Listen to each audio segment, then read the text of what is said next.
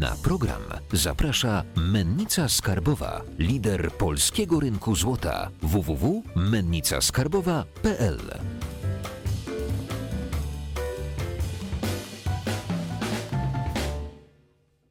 Jacek Jakubiuk, witam na kanale Finansowy Preppers. Dzisiaj naszym gościem jest autor bloga Mistrz Podatków, współwłaściciel Kancelarii Księgowo-Podatkowej oraz doradca podatkowy Marek Golec. Dzień dobry. Po co w ogóle płacimy podatki?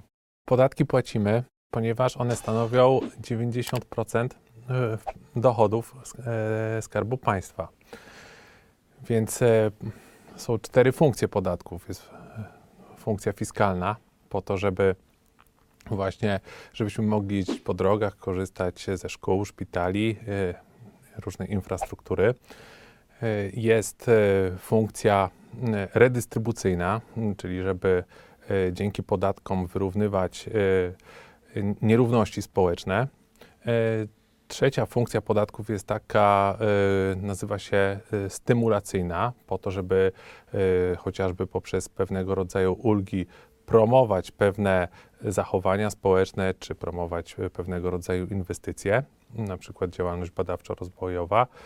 I czwartą funkcją podatków jest y, funkcja y, statystyczna.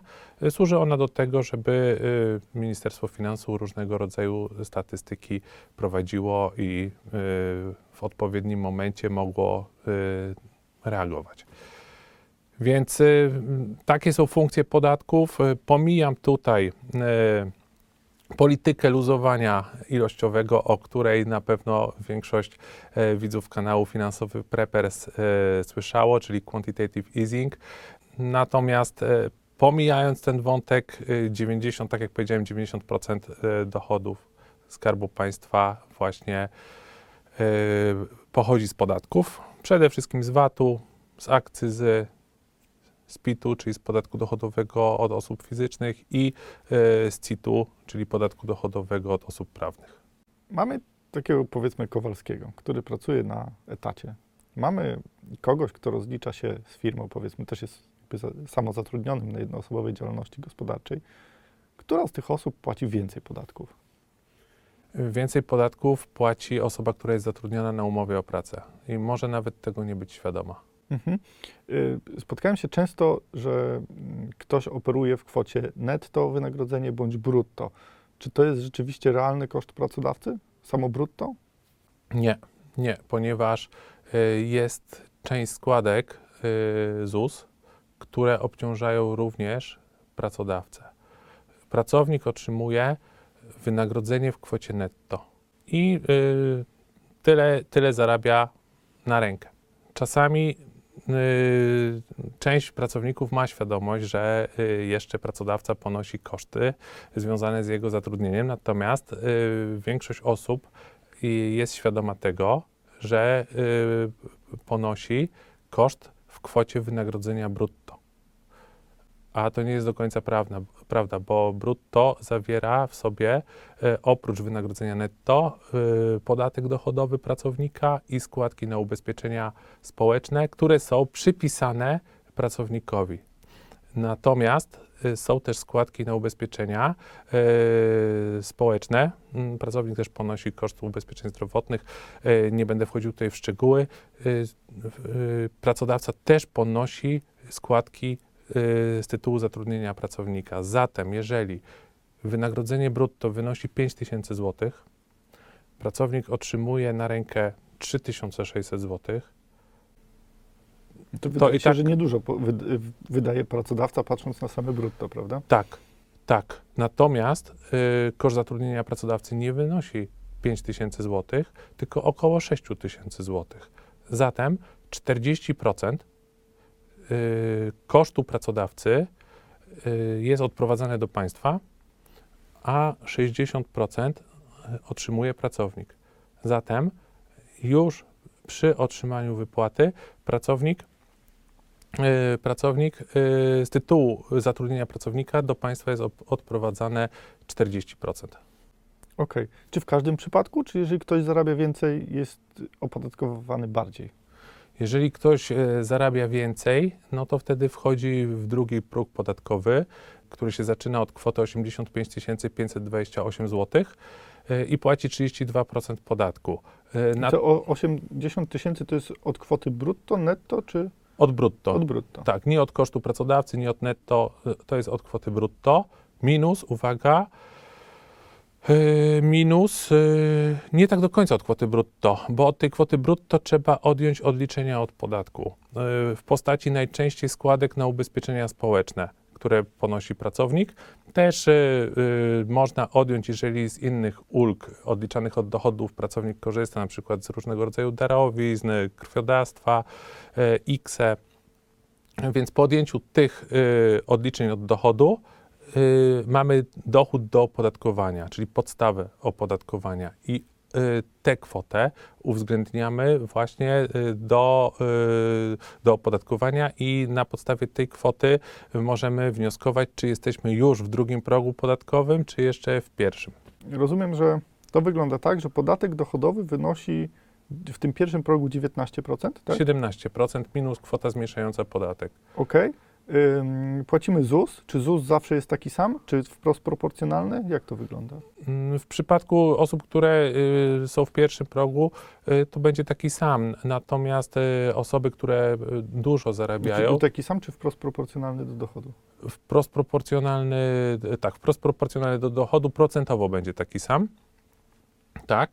Y, Natomiast osoby, które bardzo dużo zarabiają, y, y, przekraczają mm, 30-krotność, która y, niedawno w mediach, o której w mediach było głośno. I, i jednakże, jeżeli przekraczają pewien próg, no to już ZUS-u nie płacą, więc to opodatkowanie procentowo etatowca przyjmijmy, że jest na poziomie y, y, 40% y, podatkiem dochodowym i ZUS-em. Czy to jest koniec podatków dla Kowalskiego? Czy tylko i wyłącznie zabierając mu z wynagrodzenia, to jest wszystko, co zapłaci podatków? Nie, to jest tylko pierwsza, pierwsza faza opodatkowania. E, Podatki dzielimy na trzy grupy. Niektórzy mówią, że podatki dzielą się na pośrednie i bezpośrednie. Pośrednie, czyli te, które są w koszcie jakiegoś towaru lub usługi, na przykład VAT i akcyza. I bezpośrednie, czyli takie, które my musimy płacić, czujemy, że my je płacimy, a nie ktoś za nas je odprowadza, bo są wliczone w, w cenę towaru lub usługi.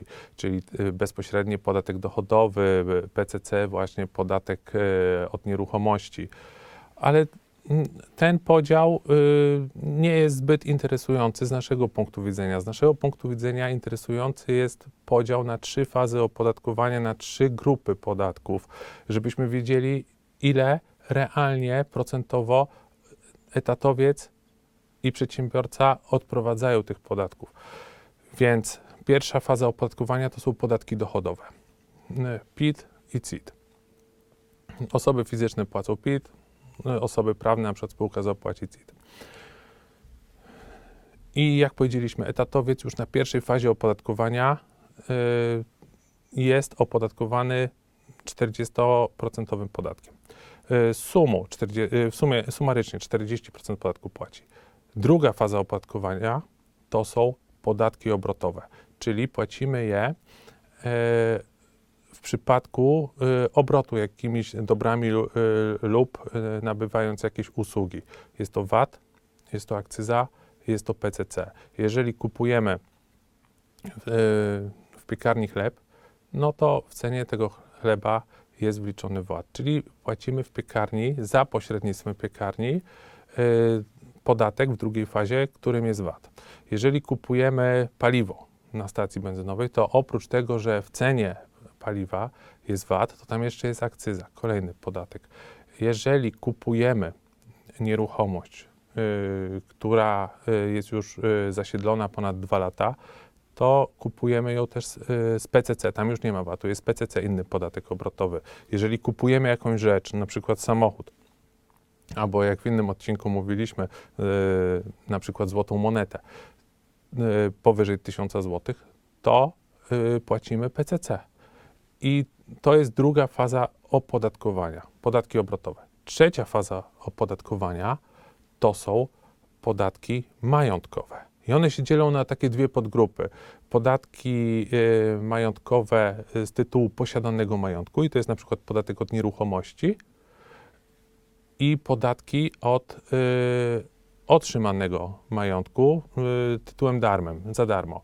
Czyli na przykład podatek od spadków i darowizn. Jeżeli ktoś y, zapomni zgłosić w odpowiednim terminie darowiznę lub spadku, jest to pół roku, na formularzu SDZ2 się składa, o ile czynność nie była darowizna nie była w formie aktu notarialnego.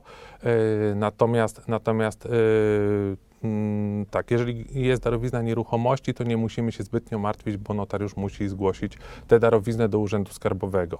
Natomiast jeżeli jest darowizna pieniężna albo otrzymujemy pieniądze lub nieruchomość w spadku, to wtedy musimy złożyć w ciągu pół roku, oczywiście od osoby z zerowej grupy podatkowej, czyli od najbliższej rodziny, yy, na yy, formularz SDZ2 po to, żeby być zwolnionym z podatku od spadków i darowizn.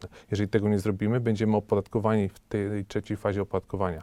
Lub też, jeżeli otrzymamy spadek lub darowiznę od osoby, która nie jest z zerowej grupy podatkowej i przekracza pewną niewielką kwotę, to też będziemy musieli być, y, czy będziemy opodatkowani y, w tej trzeciej fazie opodatkowania. Zatem, jeżeli etatowiec y, robi zakupy, on już robi zakupy opodatkowanymi pieniędzmi z tych 60%, co mu zostało. Średnia stawka VAT wynosi bodajże około 16%. Y, Zależy, jakie, jakie zakupy robi, mm, to ten VAT y, u każdego etatowca, czy y, średnia stawka VAT-u będzie inna. Więc na drugiej, w drugiej fazie opodatkowania płaci VAT, czasami akcyzę, czasami PCC. I zostaje mu z tych 60% poniżej 50%. A później jeszcze, jak ma nieruchomość, musi płacić podatek od nieruchomości. I y, jeżeli musi też zapłacić jakiś podatek od spadków i darowizn, y, to z jakiegoś tytułu, to będzie opodatkowany w trzeciej fazie. I etatowcowi de facto y, zostanie w kieszeni bardzo mało w stosunku do tego, co zarabia. Y, zapłaci znacznie więcej niż 50, w sumie odda na tych trzech fazach opodatkowania znacznie więcej y, niż 50% podatków. Nie jestem ciekawy, czy ludzie, którzy są, pracują na etacie, prze, przebrnęli przez ten materiał, ale żeby to tak sobie prosto wyobrazić, em, jesteśmy na etacie, pracujemy, przy, załóżmy, że jesteśmy w tym pierwszym progu i rysując sobie taki zegar czasu, w którym jest rok, kiedy, w którym momencie przestalibyśmy pracować na państwo, a zaczęli dla siebie. Mhm, czyli taki dzień wolności podatkowej dla e, osób fizycznych, bo Centrum Adama Smitha e, od 30 paru lat chyba e, wylicza ten dzień wolności podatkowej, tylko oni dzielą e, wydatki e, publiczne przez e, produkt krajowy brutto. E, no a ta, taki etatowiec e, może policzyć e, w- e, kwotę, jaką e, płaci podatków. E, Są nawet strony, które to szczegółowo wyliczają przez jego koszt zatrudnienia. E, I taki etatowiec pewnie mm, później niż jak kończy się rok szkolny rozpocznie wakacje podatkowe. Okej, czyli ponad pół roku. Ponad pół roku, tak. Ponad pół roku y, pracujecie dla państwa, a później pracujecie dla siebie. To nie jest tak, że jest tylko brutto i netto i to jest wszystko, tak? A jak to robią przedsiębiorcy? Jeżeli ktoś zatrudni się jako samozatrudniony, jest na własnej działalności, dogada się tak z szefem, y, jak, jak jego podatki wyglądają wtedy? Mm, Przedsiębiorcy, którzy prowadzą jednoosobową działalność gospodarczą, to po pierwsze mm, płacą ryczałtowy ZUS. Na początku dzięki uldze na start przez 6 pełnych miesięcy, e, jak założą działalność gospodarczą drugiego dnia miesiąca, to przez 7, co prawda jeden będzie niepełny miesiąc, ale de facto przez 7 miesięcy będą e, płacili tylko ulgę na start. Jeżeli spełniają inne kryteria, czyli jeżeli nie prowadzili w ciągu 60 ostatnich miesięcy działalności gospodarczej i uwaga, nie wykonują tych samych czynności na rzecz byłego lub obecnego pracodawcy, to jest ważne.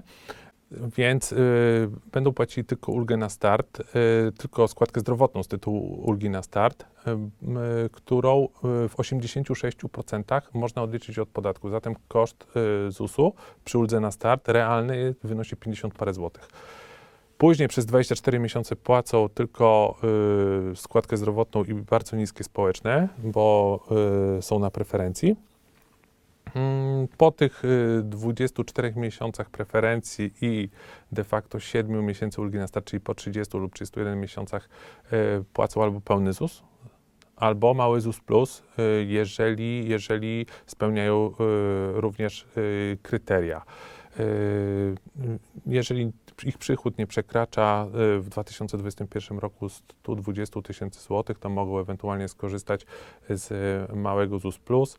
Y, Jest specjalny wzór, można sobie policzyć, natomiast jeżeli się tych kryteriów nie spełnia, to płaci się po prostu duży ZUS. I nawet jeżeli on kosztuje 1400-1500 zł, to składkę zdrowotną możemy odliczyć od podatku, a składki społeczne i fundusz pracy możemy, możemy wliczyć w koszty, czy też składkę społeczną możemy odliczyć od dochodu na poziomie zeznania rocznego. E, W każdym razie koszt realny ZUS-u e, będzie dużo niższy niż e, to, co płacimy. Jeżeli na przykład płacimy 1400, to około 900 zł to będzie realny koszt, koszt ZUS-u. I jeżeli ktoś zarabia milion złotych, to on taki sam ZUS będzie płacił. Czyli w przeciwieństwie do etatowca, kwota ZUS-u nie jest uwarunkowana dochodami, wysokością dochodów. Płaci się ZUS ryczałtowy w niskich kwotach, można powiedzieć. Czy to dla nas coś, coś zmienia jako konsumenta służby zdrowia, że na przykład y, płacimy mniejszy ZUS, to będziemy gorzej obsłużeni w szpitalu? Nie.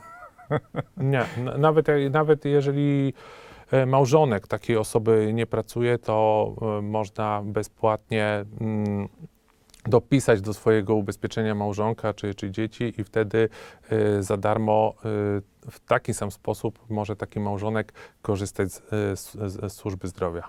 A drugą rzeczą jest możliwość wyboru formy opodatkowania. Etatowiec nie ma wyboru. Etatowiec płaci podatek dochodowy według skali a osoba, która prowadzi y, y, jednoosobową działalność gospodarczą, może wybrać albo skalę podatkową, albo podatek liniowy, albo ryczałt, albo kartę podatkową, czyli już może kształtować, do czego prawa nie ma etatowiec, już może kształtować wysokość podatku dochodowego y, poprzez wybór formy opodatkowania.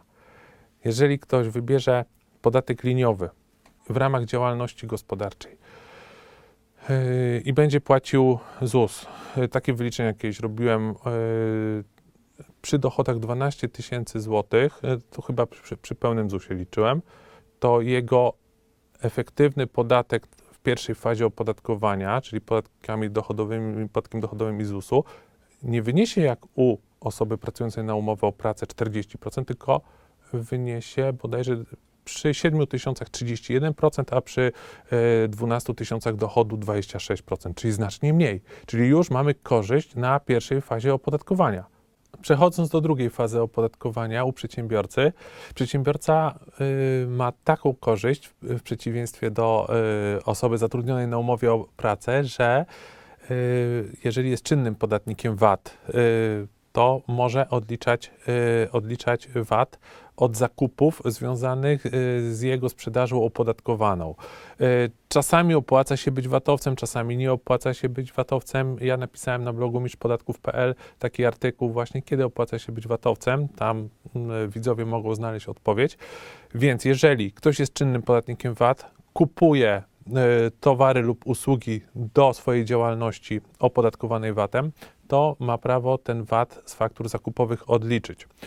Ci, którzy są zwolnieni z VAT-u, to i tak mają lepiej niż e, osoby zatrudnione na umowę o pracę, bo ten nieodliczony VAT, którego nie mogą odliczyć, podatnicy zwolnieni z VAT nie mogą VAT-u odliczyć, mogą natomiast go zaliczyć do kosztów uzyskania przychodów. I tak samo, jeżeli w fakturze na przykład za, za energię, paliwo jest akcyza, to też cała kwota faktury w przypadku płatnika zwolnionego z VAT y, będzie księgowana w koszty. W przypadku y, y, czynnego podatnika VAT to cały VAT będzie odliczany. Przy samochodach jest ograniczenie 50%, ale akcyza zawarta w tej kwocie będzie kosztem uzyskania przychodów.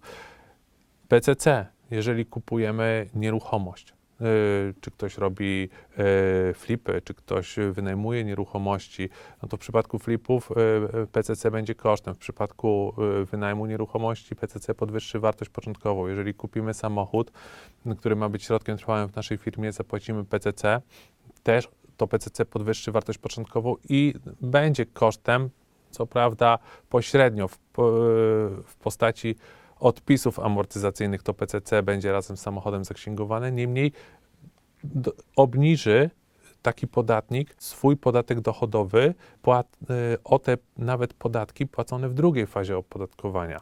Y, Więc osoba prowadząca działalność gospodarczą ma taką przewagę y, nad etatowcem, że z tymi podatkami z drugiej fazy coś może zrobić. Albo odliczyć VAT, albo zaksięgować te podatki w koszty.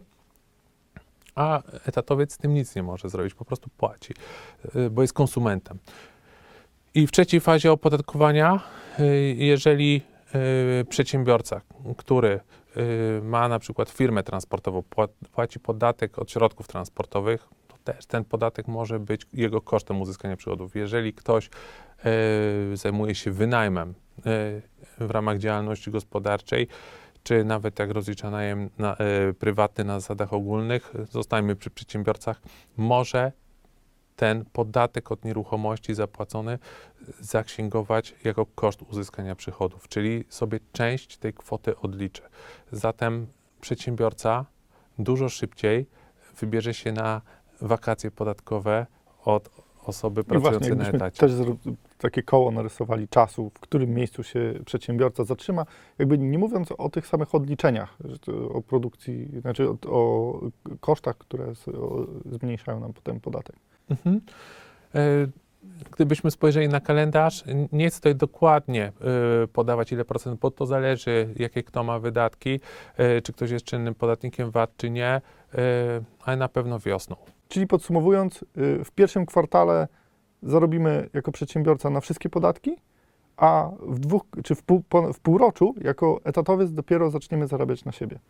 W drugim półroczu jako etatowiec e, zaczniemy W e, drugim z- półroczu. tak, e, pracować na siebie, a jako przedsiębiorca raczej w drugim kwartale, czyli, czyli, czyli wiosną. Czyli prawie, prawie połowę. Czy podatki są tak naprawdę potrzebne? Bo jest dużo takich y, określeń, że podatki to jest kradzież. Jako doradca podatkowy nie chcę tutaj stawiać takich odważnych tez. Yy, W Konstytucji Rzeczypospolitej Polskiej w artykule 84 jest napisane, że każdy jest obowiązany do ponoszenia ciężarów i świadczeń publicznych, w tym podatków określonych w ustawie. Więc yy, historia podatków yy, zaczęła się już około 4000 lat temu, kiedy powstawały pierwsze cywilizacje, kiedy tworzyły się społeczeństwa, ludzie płacili podatki. Y, tak jak powiedział y, bodajże Benjamin Franklin, Benjamin Franklin w XVIII wieku, że są dwie pewne rzeczy na tym świecie: śmierć i podatki. Y, zatem podatki były, są i będą. Zamiast się na nie złościć, y, ja bym sugerował zrozumieć zasady gry i odpowiednio się dostosować, pogłębiać swoją wiedzę finansową, swoją wiedzę podatkową, biznesową i w legalny sposób, w legalny sposób y, te zobowiązania podatkowe próbować obniżyć. Y, Jest takie przeświadczenie, że przedsiębiorca e, płaci taniej za zakupy, a y, etatowiec o 50% więcej. Y, Czy w praktyce ma to przełożenie? Tak, jeżeli przedsiębiorca, który jest czynnym podatnikiem VAT, nabywa do swojej działalności gospodarczej komputer albo telefon, załóżmy, że będzie to kwota 5 tysięcy złotych, możemy odliczyć y, y, kwotę VAT-u od tego telefonu czy komputera, a oprócz tego kwotę netto zaksięgować w koszty i y, zyskać 19% na podatku dochodowym, y, jeżeli rozliczamy się podatkiem liniowym. Wtedy Owszem, w sklepie płacimy 100% ceny, czyli 5 tysięcy, natomiast po odliczeniach, które y, obniżają nam podatki do zapłacenia, y, realnie płacimy 2 trzecie ceny. Czyli płacimy około mm, 3000, y, koszt zakupu takiego komputera lub telefonu wynosi około 3200 zł. I teraz, y, jeżeli etatowiec dokonuje takiego zakupu, on nie odliczy sobie VAT-u i on nie odliczy sobie e, kosztu zakupu komputera od podatku dochodowego. W związku z tym on jako konsument płaci 5 tysięcy złotych. I liczby działają tak, że jeżeli podzielimy 5 tysięcy przez mm, około 3200 zł, to y, etatowiec płaci 50% więcej za ten telefon lub komputer w stosunku do tego, co realnie płaci przedsiębiorca. Mieć, a nie mieć 50 tysięcy to różnica 100, prawda? E, Wracając jeszcze do y, etatowca i samozatrudnionego. Czy jest coś, co powoduje, że opłaca się być etatowcem? Czy etatowiec ma jakieś większe przywileje, których nie ma przedsiębiorca? Niektórzy sobie cenią umowę o pracę. Są to kobiety, które planują zajść w ciążę i też y, mm, nie każdy ma w sobie żyłkę przedsiębiorcy. Dlatego ludzie, niektórzy cenią sobie to bezpieczeństwo. Niektórzy uważają, że to jest pozorne bezpieczeństwo, natomiast nie w ich rozumieniu. Y, y, Cenią to bezpieczeństwo, które daje y, według ich umowa o pracę. Widzę, że ty też to średnio rozumiesz. E, e, e, Mi też się wydaje, że ten parę dni urlopu i jakieś zdrowotne jednak nie, za, nie doda nam tego kwartału, którego poświęcamy na e, przepracowanie dla państwa. Na koniec mamy taką tradycję, że każdy gość ma e, chwilę dla naszych widzów, żeby przekazać im taką złotą myśl na koniec odcinka. Kamera jest twoja, zapraszam. Jeżeli możecie sobie e, policzyć, ile podatku płacicie jako osoba zatrudniona na umowę o pracę, e, a ile podatków e, zapłacicie, jeżeli będziecie prowadzili działalność gospodarczą lub e, jakiegoś rodzaju spółkę, e, to dojdziecie do wniosku, ile Wam w ostatecznym rozrachunku zostanie pieniędzy w kieszeni. Policzcie sobie i odpowiedzcie sobie na pytanie, czy lepiej być pracownikiem etatowym czy przedsiębiorcą. Dziękuję Wam bardzo za dziś. Zapraszam na Mistrz Podatków, blog. Yy, Zapraszam do komentowania, co Wy myślicie o podatkach, czy podatki to kradzież i yy, kliknijcie dzwoneczek, subskrypcję, yy, po, polajkujcie wszystko i zapiszcie się do grupy na Facebooku. Dziękuję, cześć.